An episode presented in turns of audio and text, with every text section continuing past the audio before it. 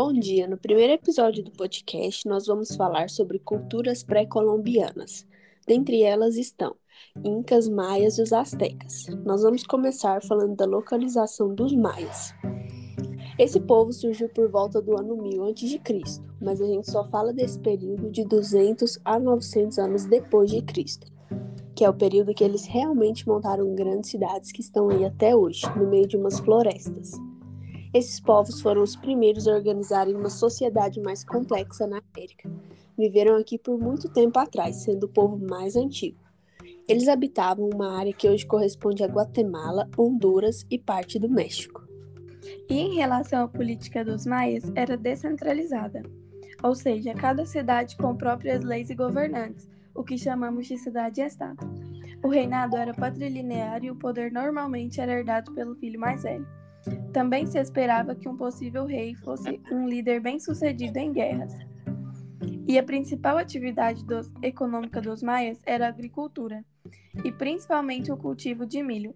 Plantavam também cacau, batata, algodão e tabaco. E como unidade de trocas, eles utilizavam sementes de cacau e sinetas de cobre que por sinal era usado também para trabalhos ornamentais. Na sociedade maia, cada cidade tinha um chefe supremo e o cargo era hereditário. A zona urbana era habitada por nobres, sacerdotes, chefes militares e administradores do império. Os funcionários públicos da cidade eram todos de origem nobiliárquica e desempenhavam cargos de confiança. Entre outras funções, este corpo de funcionários deveria controlar os exércitos, fiscalizar a arrecadação de impostos e a aplicação das leis.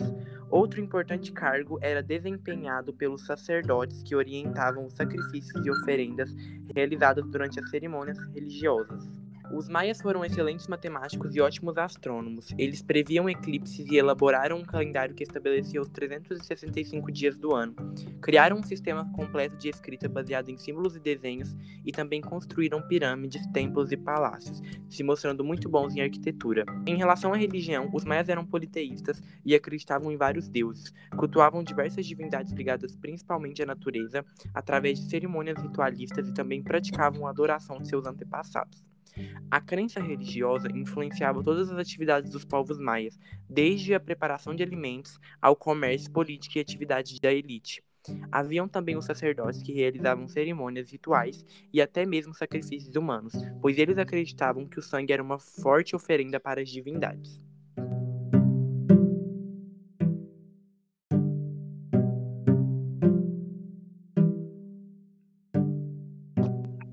Agora vamos falar sobre a civilização dos Incas.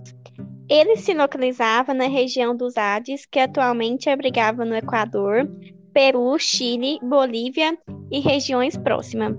A política dos Incas tinha um governo monarco e teocrático. Foi dividida em quatro partes e cada um era responsável por um tucuí-rituí que atuava como governador do território. A economia era baseada no trabalho coletivo e adaptado à idade de cada um. O alicerce da economia era a agricultura, criava a Inca, que servia para o transporte, a alpaca, que a vincunhava, nas quais obtinha lã e carne. A sociedade inca era dividida em três grupos, que se organizavam hierarquicamente, formando uma pirâmide. Na face ficavam os Iananconas, que eram escravos selecionados para proteger seus senhores. Na parte do meio da pirâmide ficavam os nobres, que eram membros da família do Inca, ou descendentes do chefe de clãs.